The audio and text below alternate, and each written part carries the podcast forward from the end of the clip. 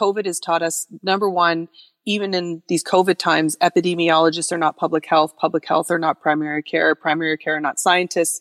We need to collaborate together to solve these problems.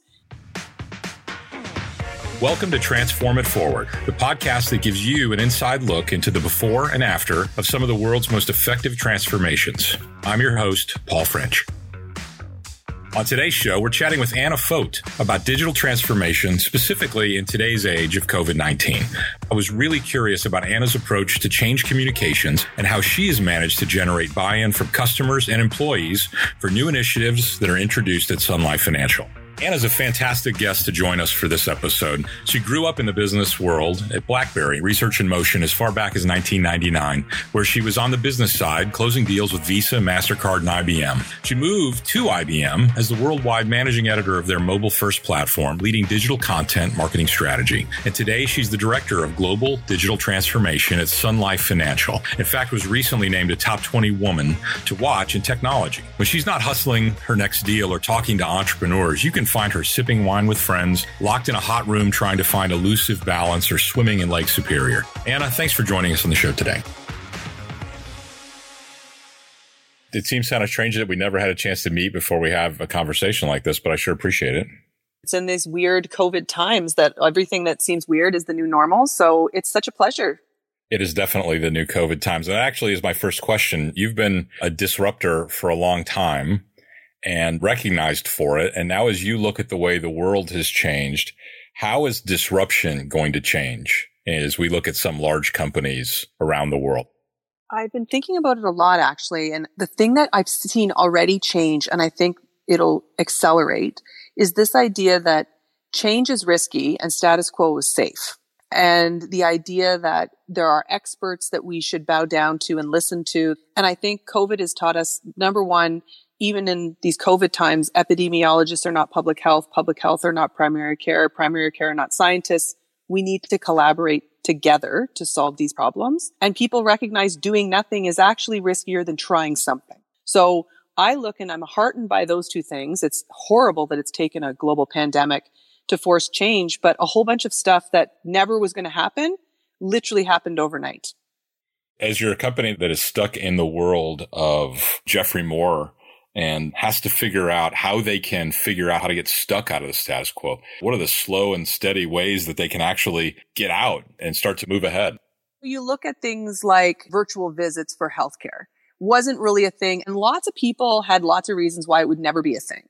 What COVID has taught us is I think in Canada, they're up over 3000%. All the objections around, well, it's just not good medicine or I want to have that personal connection with my patients. Overnight, 3000% increase. And really what facilitated it is the government created a billing code and the technology's been ready for a really long time, but the cultural will to do things differently changed. Now people have their eyes open and this scary new thing isn't quite so scary anymore. So I think a whole bunch of stuff is going to change radically. And then it's like a pendulum, right? It'll swing back a little bit and that's probably a good thing.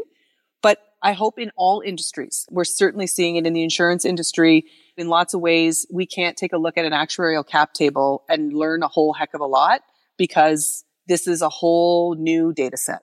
Do you look at your current business? How do you model for that? How do you consider what those outsized risks might be versus the risk of not doing anything where your health population can't afford for you to wait? We made a lot of changes very quickly, almost overnight, was able to take our Lumino directory, which is a product that we offer to all Canadians that give them a sense of all the paramedical providers that they could go see like a chiropractor and a massage therapist example and we overlaid all of those providers that were doing virtual visits. And we did it fast. Like I was shocked at the speed at which we were able to do that.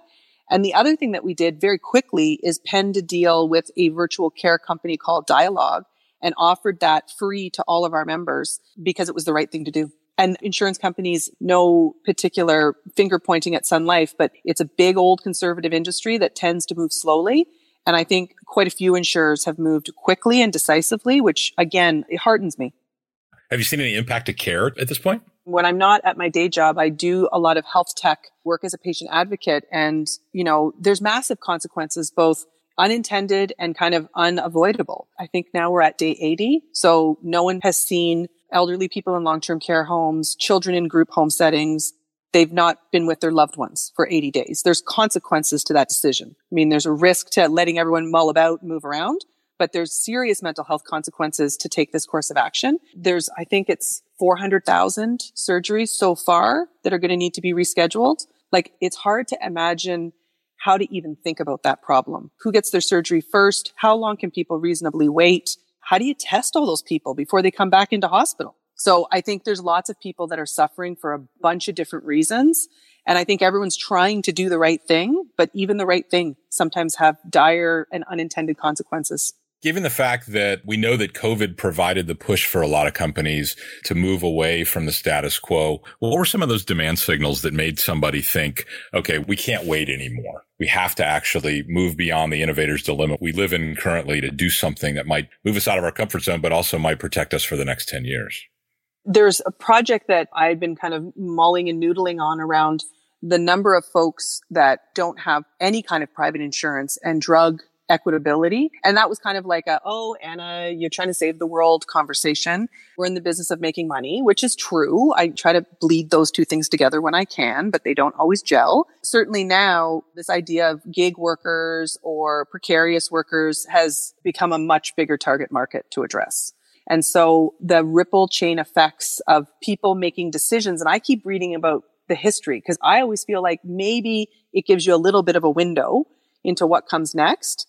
But I was fascinated with people with means during the depression started wearing jeans as kind of an act of solidarity with people that wore jeans because they were workers. And then it just became a whole category of clothes. And I read that and I thought, hmm, it's true. It's the whole don't hoard toilet paper at the grocery store. Even if you can fill your cart up at Walmart, you look like a bit of a social pariah when you have a $500 cart of steak when other people don't have a job the balance at this point, I think, has made a tremendous difference as companies try to make their own decisions and look at how they can protect not only their brand, but also the perspective of their teams for those same reasons, right? How do we put ourselves out there as people who are supportive through this process and not necessarily people who are going to try to profiteer from it? Anna's the kind of person you want in your organization if you have any hope of disruption or transformation. She can empathetically look at all the sides of the problem, but challenge you to move beyond your current thought and that is the only way you're able to move the company forward. Even for people who passionately share the same mindset, their idea on the path to the end state is going to be different. You have to accept that tension. You have to embrace it. Lots of companies like to talk about transformation, but until you can change an organizational mindset and culture, you can never really make it happen. You obviously have an amazing background where you balance your disruption and your innovation, but also design thinking, which gives you the capability to actually make it real across a variety of different silos in a big company, for example. How do you bring that ethereal concept to a big, huge insurance company who maybe doesn't look at it that same way? A little more than six months ago, we used to have this kind of big ceremonial meeting. It was only with certain levels of folks in the organization and people prepared these PowerPoint decks for weeks and it was all lovely. Don't get me wrong, but not a whole heck of a lot actually got accomplished other than people patting themselves in the back and clapping for one another. It was collegial. And so I said to my boss, if we're trying to do the work of transforming the company and we know one of the challenges is we're siloed, just like any other big bureaucracy. Why don't we make the IT people start thinking about the problems that they're architecting for through the lens of a business person? And he went, what? I said, yeah, what if we invited like all kinds of people? That's ridiculous, Anna. He's like, how would you do that? And I said, well, I would invite directors and AVPs and VPs and we wouldn't let them sit with their teams and we'd mix them up and we gave them a problem to solve, a real one from the business, not a made up one. And we had the business person for whom this was a problem come and present it.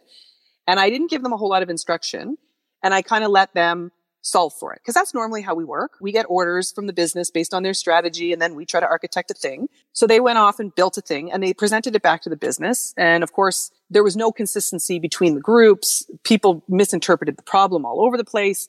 And I said, I tricked you a little bit because I made you do this with your arms tied behind your back. You don't even know who you're designing for. You don't really understand the problem. And you did what we always do. Some people built these beautiful technical diagrams that bore no relation to a problem that was actually need it. It was just a cool thing that the architect wanted to build. So then I said, okay, we're going to do it again, but now I'm going to give you users and I want half the table to be business people and half the table to be architects. And as they're working, they said, Oh my God, why don't we always work like this? I was like, gold star, my work here is done.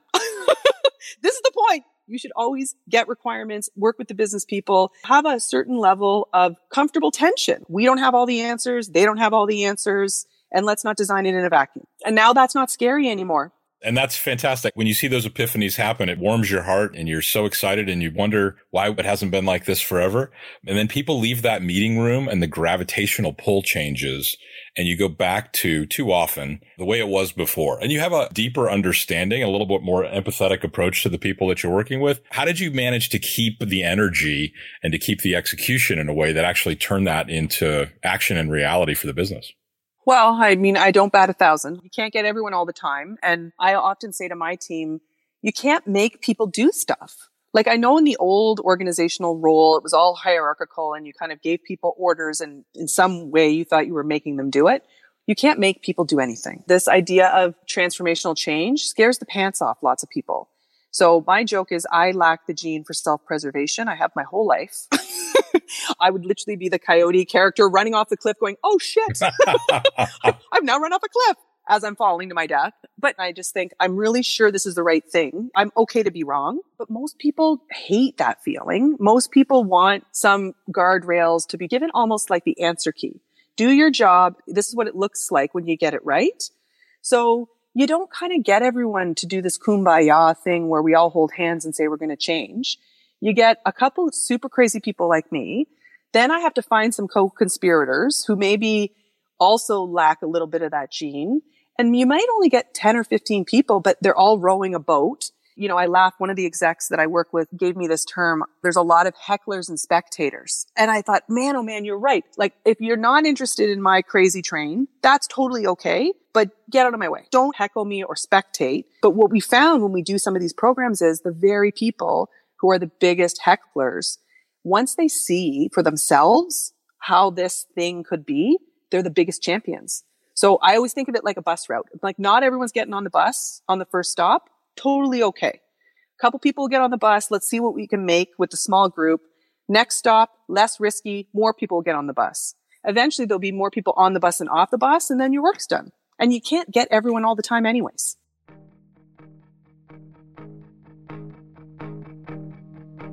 It's clear to me that it's more than just Anna's determination that's helped her drive success. It's a completely different mindset of how you can challenge the status quo in order to get transformational change.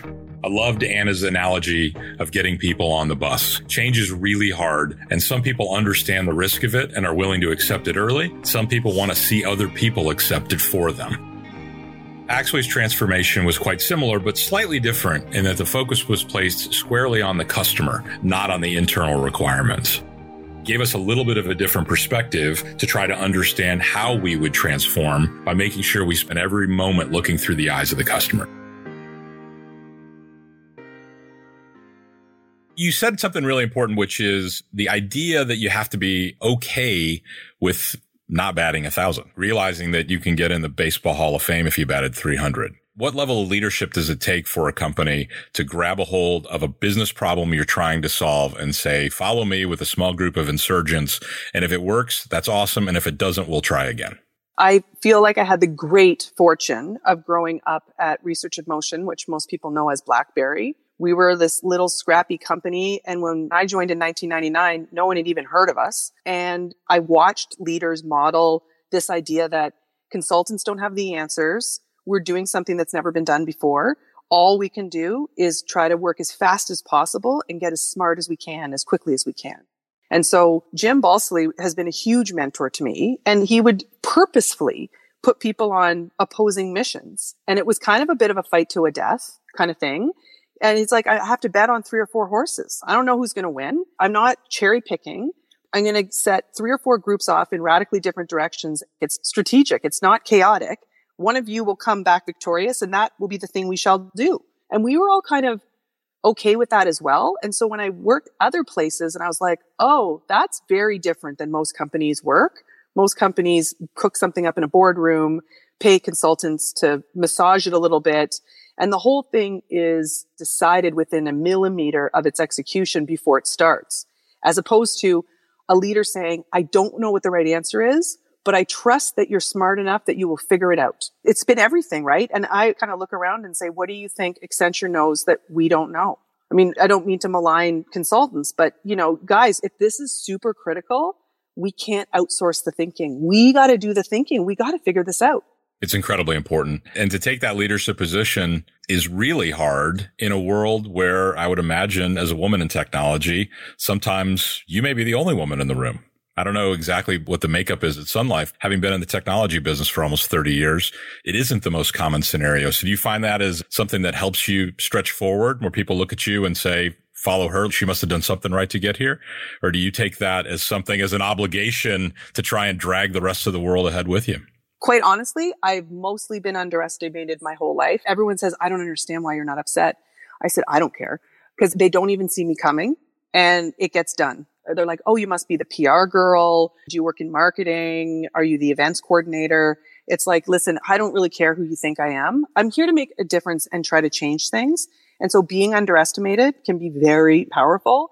I do spend a lot of time mentoring women in tech and just say like, you can choose to be angry and God knows you have a right to be angry, or you can take it and try to twist it into something that will be useful to you to move your own initiative forward. And I've always opted for humor and stacking my deck of cards and playing them when I can.